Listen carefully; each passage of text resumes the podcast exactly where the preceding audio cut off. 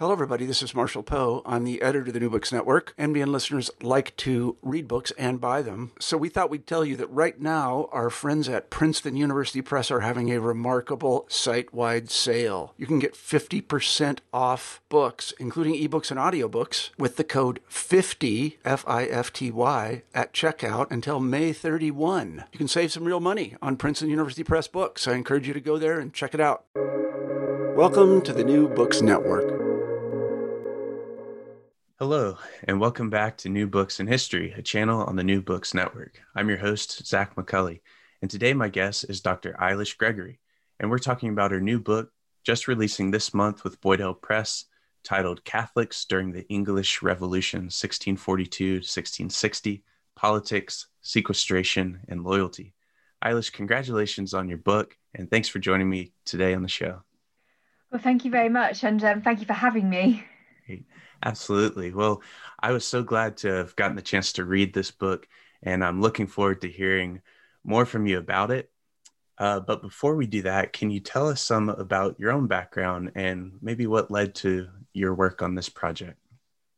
Yes, absolutely. So my background is in history. So I did my undergraduate and my MA degrees at the University of Kent, with my MA specialising in medieval and early modern studies.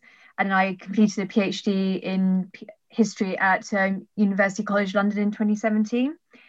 And so this project, so the book project as such, sort of sprung about from research I did during the PhD and then developed much further beyond the PhD, looking further into Catholic loyalty and the wider scope involving Catholics during this very important period in early modern British history. Yeah, well, that's really terrific, and I'm really glad you've written this book, Eilish, because this is such a rich period in English history to draw from.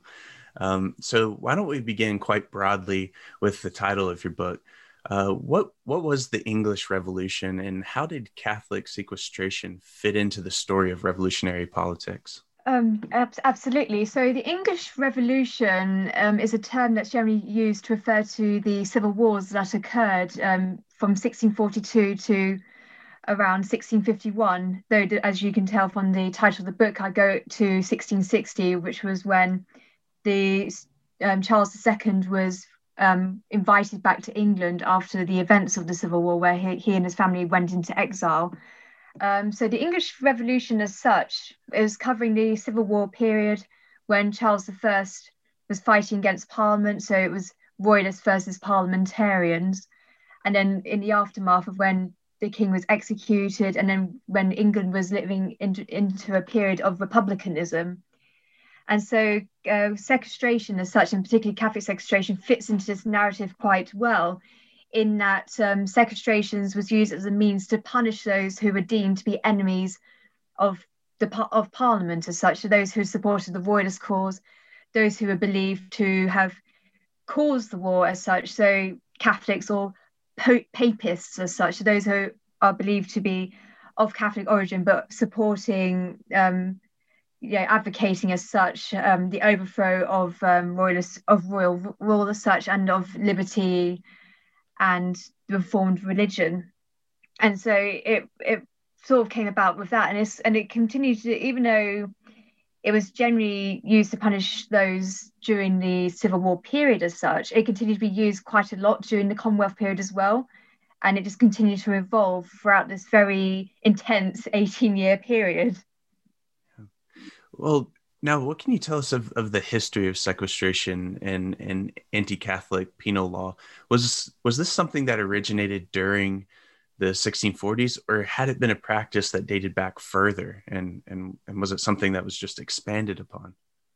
It's something that dated back way before the English Civil War. So its origins, sequestration had been around intermittently throughout much of the Middle Ages, but normally designed to punish those who were enemies as such. So we'll see this, in the aftermath of the murder of Thomas Becket, for example. So it's used sort of very sporadically during the Middle Ages, but we see it really taking off in the 16th century after the Reformation and during the Elizabethan period. So it was designed to punish Catholics who were refusing to conform to Protestantism by absenting themselves from attending church every Sunday in their local parish church, or in attending church on holy days and taking communion in accordance with the Church of England.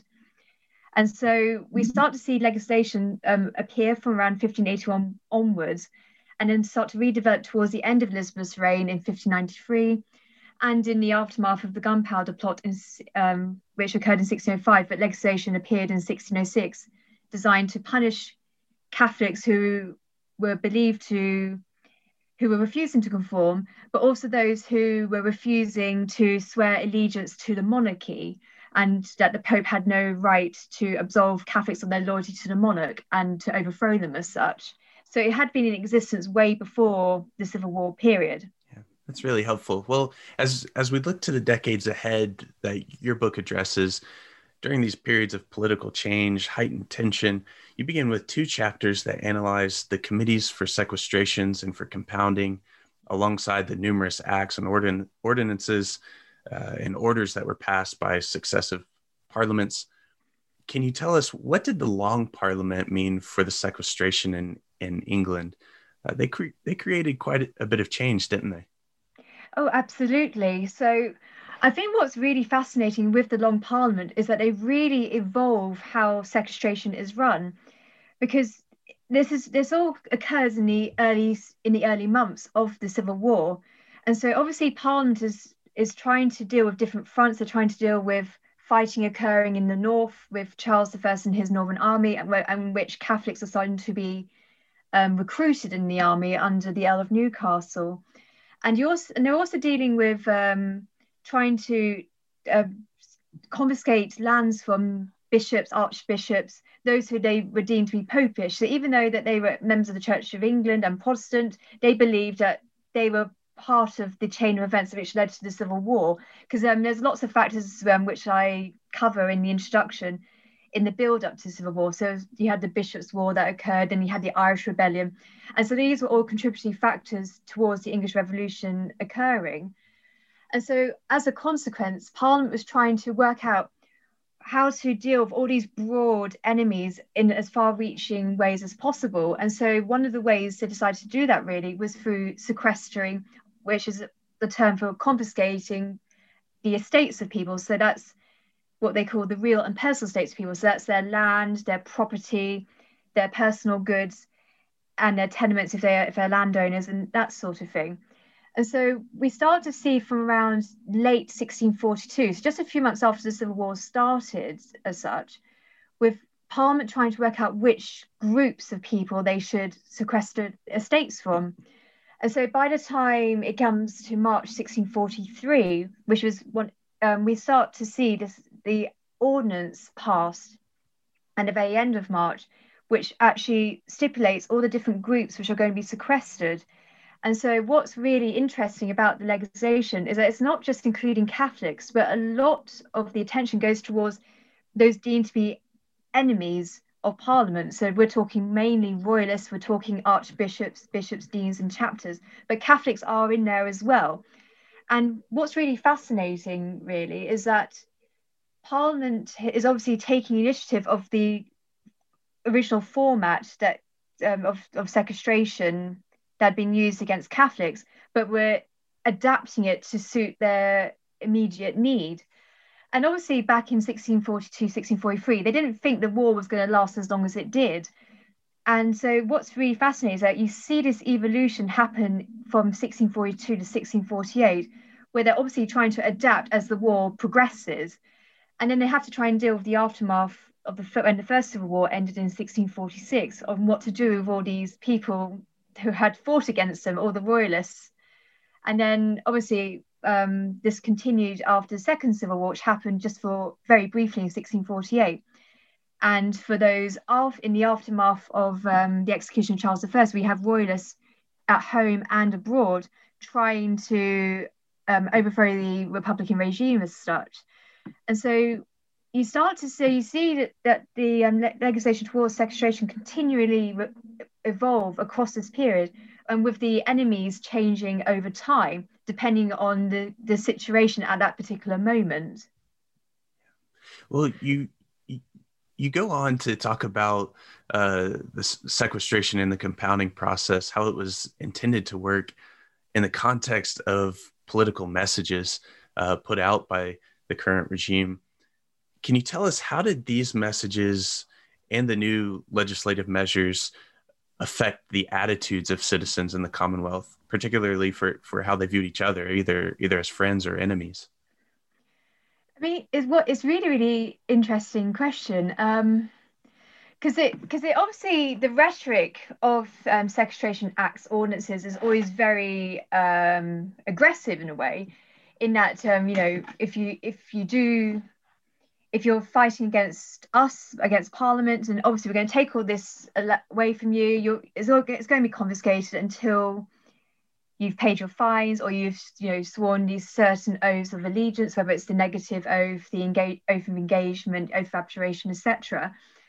And obviously having terms like, you know, saying who the enemies of the state is, essentially, which is, you know, including Catholics, including royalists, that is quite a serious and quite an aggressive tone.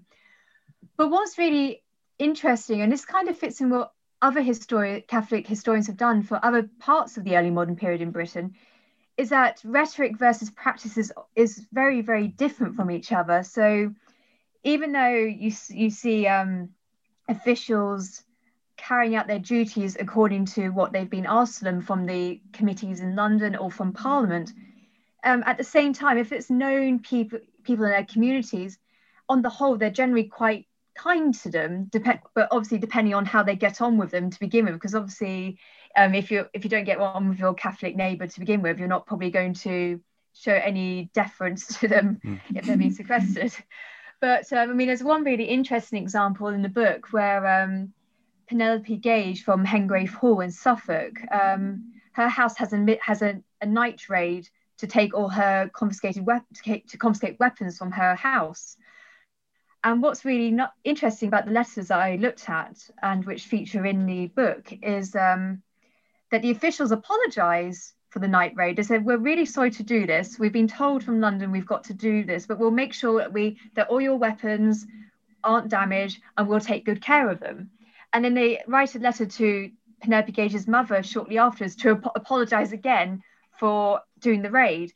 And so it gives you glimpses of how communities work, even within this environment, that even though they're having to follow guidance and legislation from London, at the same time, you know, they will show kindness to Catholics who they trust and are friends with. I mean, you know, people that they're going to encounter in their everyday lives. So yeah, it's been really, really fascinating research to do this across this period as well, because the 1640s, 1650s hasn't really been covered in English history from the Catholic perspective before. So it's really fascinating to just get glimpses of how Catholic and Protestant relationships worked for this very volatile period. Yeah, it really is quite fascinating.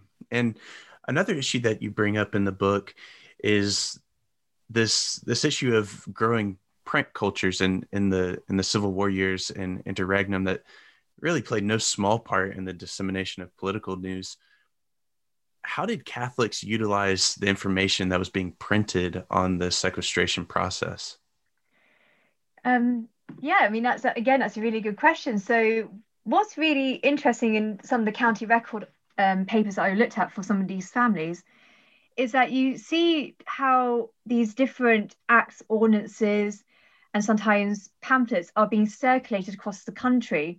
And obviously with the lapsing of the Print Licensing Act at the start of the English Revolution, you start to see an explosion of print everywhere, and you start to see Parliament really utilising print to get their message across the country as such. And so, and I covered this particularly in chapter 3, in that official acts and ordinances are published within days of them being passed. And so it's a good way to try and get the message across.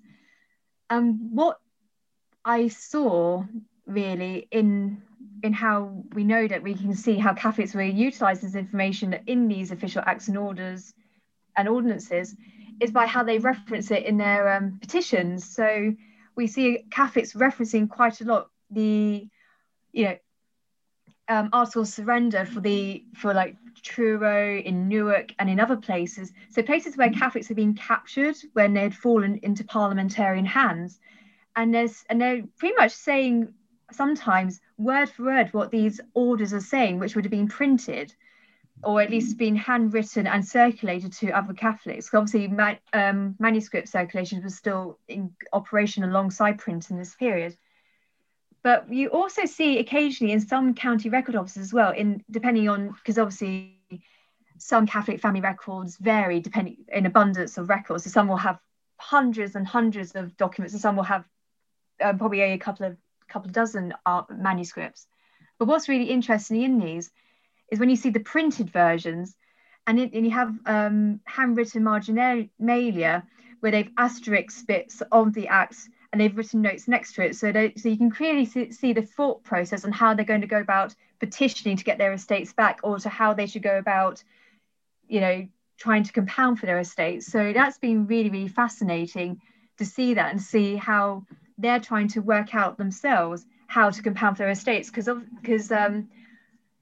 sequestration compounding really altered during the Civil War period, because beforehand Catholics just needed to admit that they hadn't gone to church, they pay a fine based on the estate's value, and then they just get a receipt at the end. Whereas now they're having to justify why they've been sequestered to begin with, why they should be allowed to compound for their estates, and then go through the evidences that they've done to prove that they should be able to compound. So it's really fascinating how it completely changes in this period. Yeah, it's really interesting. And you brought up the petitioning. As we look more to the compounding process and Catholic experience, what you address near the middle of the book, what can you tell us of the main themes, the main arguments that were being used by Catholics in their petitioning, or could you tell us something of the general structure of these petitions? Yes, of course. So as I've just mentioned a minute ago, that it generally follows all petitions, and it's not just Catholic ones, it's also like Royalist ones I've also looked at as well. They generally follow the same format, so say who they are, what their rank is, so obviously if they're a gentleman, if they're a peer, if they're a tenant or something like that. I mean, I generally looked at gentry Catholics, but obviously you do see occasionally other ones from lower ranking stating what their social status is as well. What they've been sequestered for, so have they been sequestered for recusancy, papist delinquency or delinquency, and delinquency is referring to being a royalist in this case, but that's the term that they use in the petitions. And then they go do the explanation of why they think that they should be allowed to petition. So if they've been sequestered for delinquency, they will either admit that they were fighting against for the royalist cause, or that they were in that garrison, but they weren't fighting against the parliamentarians, and they give reasons why. So whether it's because of they were there because of religious persecution, or wrong place, wrong time, and also if they're a Catholic, recusancy, that they admit that they are Catholic and they just hadn't gone to church or hadn't conformed as normal. And then normally after that they will say, I have taken the said oaths that have been required of them, whether they have paid the first half of their compounding fine, or if they've done other remits which they've been asked to do in order to successfully compound for their estates and be discharged of their sequestration, because it's all about getting discharged from being sequestered or having their estates confiscated. Because obviously if it's confiscated, they can't live off that land, they can't have their goods back. So it's quite important to try and get their sequestration indictments discharged. And with the petitions, what's really fascinating is with the amount that I looked at probably over 1,000 petitions for this book from different Catholic families. And what's really fascinating is you start to see common themes cropping up throughout this whole period. So you get things mentioned like, that they couldn't compound for their estates because there's been delays from the local county sequestration committees, or there's been corruption involved. So sometimes they might start accusing key figures in either the county sequestration committees, or even in the committees for sequestration or for compounding in London, that they're not doing their duties diligently. But also you start to see other themes cropping up. So where they said that they've fled, that they were in royalist garrisons, for example, because they had fled religious persecution. So if soldiers were roaming the countryside and pillaging, that they obviously left their houses and went to seek safety, which would be the nearest fort stronghold, which in the case of some of them was a royalist stronghold. And so it's really interesting to see this similar themes cropping up. So I think what needs to be done more probably in the future on this is see, you know, is there some sort of like unofficial like guidebook that's going around for advice on how to do this? Because obviously the fact that they're saying the same thing over and over again suggests that they're following a very similar formula, which they would have had to have picked up along the way. So either through counsel or whether just through hearsay or just reading the acts and ordinances and just following and just working out for themselves that this is the form that they need to do. So it's been really, really fascinating just to see how it all works together really in these petitions.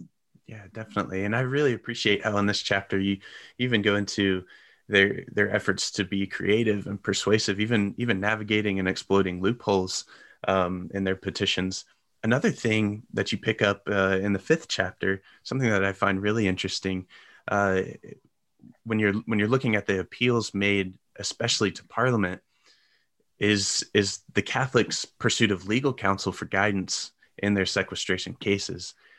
Can you tell us how these correspondences, especially between family and state papers, they influenced your finding here for this fifth chapter? Yes, of course.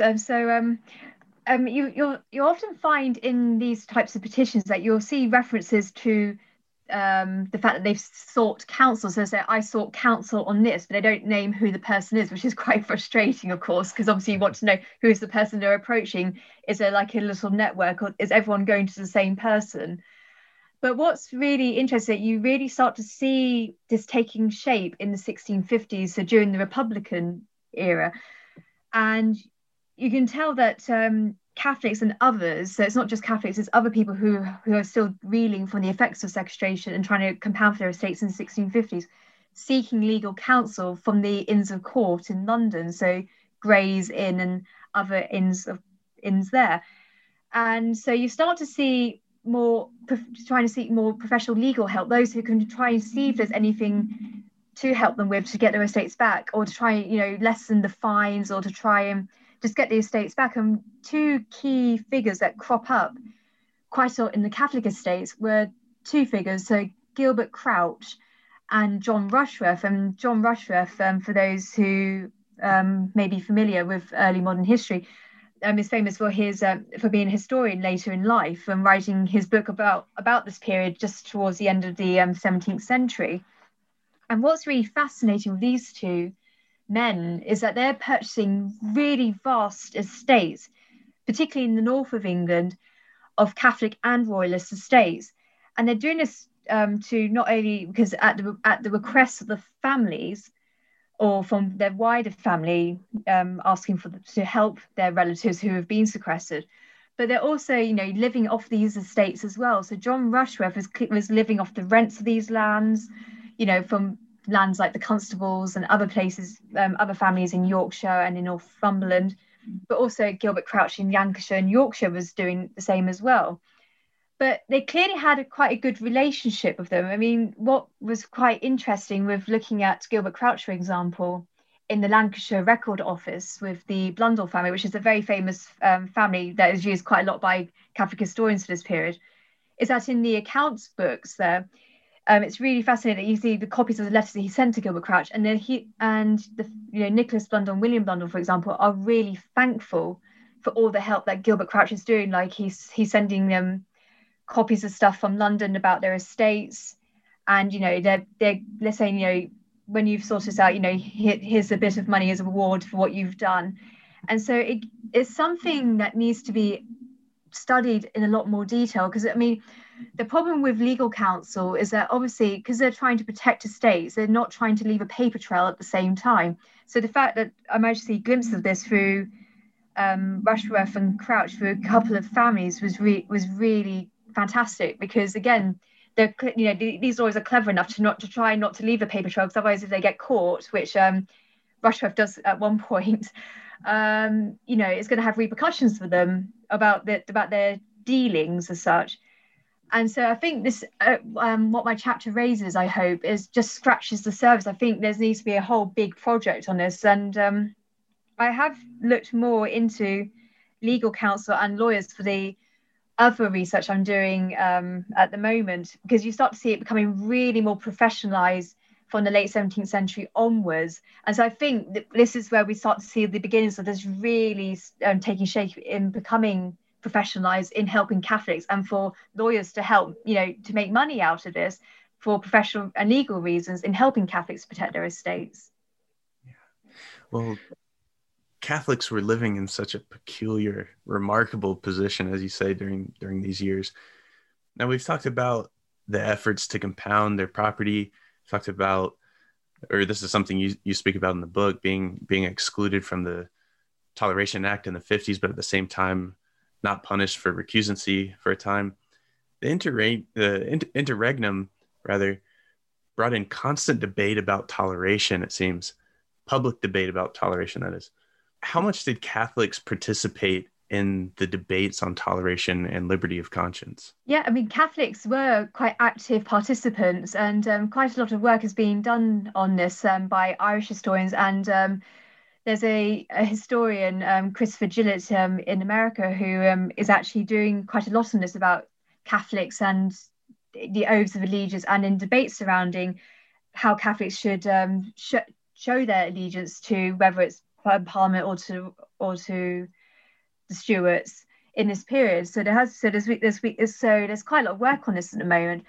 But what's really interesting is that, because I think before, people knew that these sort of discussions were happening, but they weren't really looking into how this is affecting Catholics' perspectives on how to, you know, obviously to protect their estates, but also how to really think about themselves as you know, English subjects, but also as loyal subjects, but also while not denying their Catholic faith. And so you start to see quite a lot of Catholic factions appearing. So you have the Black Clovers, for example. So there's been quite a lot of work done over the years on the Black Clovers by Stefania Totino in particular. And you start to see groups abroad, you know, in the exiled Stuart court, for example, having these discussions about, you know, if we continue to try and get the Stuarts back, you know, to England, what's it going to mean for Catholics when we come back? You know, are we going to have toleration? You know, can we have an alternative oath than before, for example? And in the 1640s, there were different alternative oaths of allegiance being bandied about. And again, this is something that Thomas Clancy and Christopher Gillett have done work on. And it just shows really that Catholics were active participants in trying to define themselves as Catholic and loyal English subjects. And again, this with sequestration, this kind of throws this into perspective as well, because obviously by petitioning, for example, the fact that a lot of them are starting to use in the 1650s the fact that they were religious victims of the war to justify their loyalty to the state is really, really fascinating, because sometimes you'll see, you know, I'm loyal to Parliament, I'm loyal to my country, but I was only that Warriors Garrison for my own safety because of religious persecution as such. So they're not trying to deny their Catholicism as such, but they're trying to, at the same time, demonstrate that they're not disloyal. Because obviously since the Reformation, and particularly in the aftermath of the Gunpowder Plot, there's always that question of, are Catholics loyal subjects? Can they both be loyal English subjects and also be Catholic in a way? So yes, you see these debates really coming about in the 1650s, but there's no complete unified voice on it, because you have all these different Catholic groups. I mean, it's almost like the Protestant groups as such. You've got all these different Protestant groups springing up and having similar types of debates happening. And Catholics are just the same. They're not what completely unified on what's the best path forward in their loyalty. So it's really, really fascinating. Yeah, I think this is one of the most insightful aspects of your research, because you're challenging the idea that Catholics were isolated here, but rather they're actually active in their engagement with the conversations and debates about their future. Well, Eilish, as we're wrapping up now, can you tell us something of the application you think this book will have on the broader studies of 17th century Britain? Yes, definitely. Because I mean, the Civil War it's never, and the English Revolution such, has never gone out of fashion in history. But I think what's quite unique about the book is that it's for the first time really telling the story from the English Catholic perspective, because it has been like mentioned in passing sometimes, but no one's really looked at this in detail and really considered the questions before of how do Catholics define their loyalty? How do Catholics deal with the war and sequestration, but which I'd had to deal with before? How do they adapt to change, and how do they, look at, consider themselves as in this very chaotic world that's occurring around them? And this is, and I think this fits in quite a lot with work that's been done, as I said before, in Ireland, but by Irish historians. So you see a lot of historians like by Francis Nolan, for example, and Targa Henrihan, John McCafferty, and others really looking at this from the 1640s and 1650s from the Irish perspective. So this is actually, in a way, going to help see the commonalities and differences are occurring, and maybe this might work out to be a much bigger debate and question about, how do we look at Catholics as a whole for this whole period across Britain.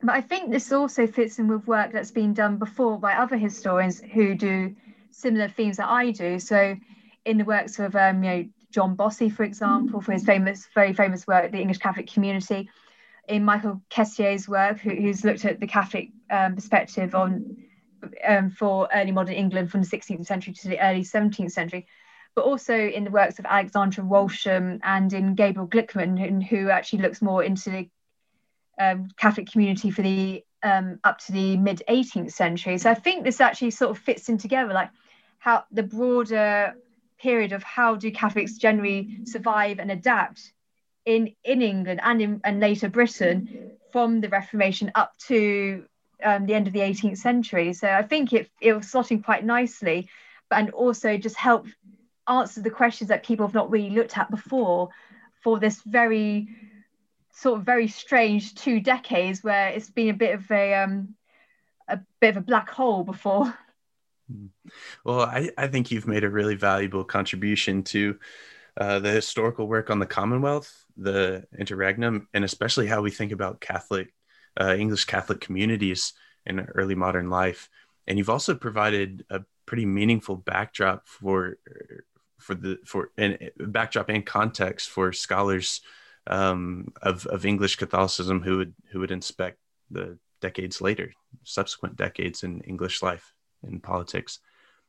Before we go, Eilish, can you tell our listeners what you plan to work on next? Yes, of course. Before the pandemic, I have been for the last couple of years broadening out the long-term effects of sequestration and the long-term discussions of Catholic loyalty evolving with politics and sequestration up to the mid 18th century. So looking at the longer period, and also just sort of going back to the early foundations of sequestration as such. So I've had a few library fellowships, which have given me the opportunity to sort of do testers in different places to see if there's any commonalities occurring. So I've done research in at the Folger, for example, and also in Dublin and in Durham as well.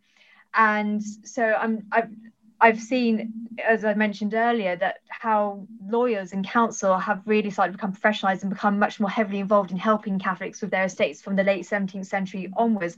And again, how Catholics are adapting their petitions and their language to get their estates back at certain periods. There's a really, I think it's quite an amusing petition in the aftermath of the first Jacobite rebellion. So this is just towards 1720, I think, when Catholics are complaining that they haven't been given enough time to sequester and compound for estates and such, because they did it by calendar month rather than by lunar month or something, which I think is quite amusing. They're getting right down to the nitty gritty timings by the moon and when they could petition. or to at least be allowed to compound their estates because they'd missed the deadline or something. And what I want to do, and I think there's general good scope for it, is to look at sequestration and Catholic loyalty through the themes that I talk about in the book, to look at it from across Britain and Ireland, but also in the American colonies and Caribbean as well, because a lot of Catholics obviously go to America as well, and we see a lot of Irish Catholics in the Caribbean as well, like in the Leeward Islands and in Montserrat. And so you start to see Catholics also appealing to lawyers in Britain as well. And also, you know, Catholics who have lands in America going, can you protect my estates? Because sometimes their estates will get sequestered. So obviously there's a famous example of Lord Baltimore having to appeal to Cromwell in the 1650s because his estates are being jeopardized in Maryland. And obviously Cromwell gets involved in that and goes in the favor of Lord Baltimore, even though he's, in the eyes of many in the area, a notorious Catholic. And I'm actually writing a piece involving an 18th century Protestant lawyer called Edward Northey, who's helping Catholics with their estates in the Leeward Islands and who's heavily involved in the border trade. So I think there's definitely big scope for it. So I'm hoping one day, if finance, you know, when the archives open again, and if there's the scope to have it as a funding project, to actually really look into this in great detail and just to generally see how this all operates across this really vast and important period, and especially, you know, as Britain is expanding as well, because obviously this would be in the context of Britain emerging as an empire as well. Very good. It all sounds really interesting, and we'll look forward to seeing the fruits of some of that research in the days ahead. But for now, thank you so much for writing this book, Catholics During the English Revolution, 1642 to 1660.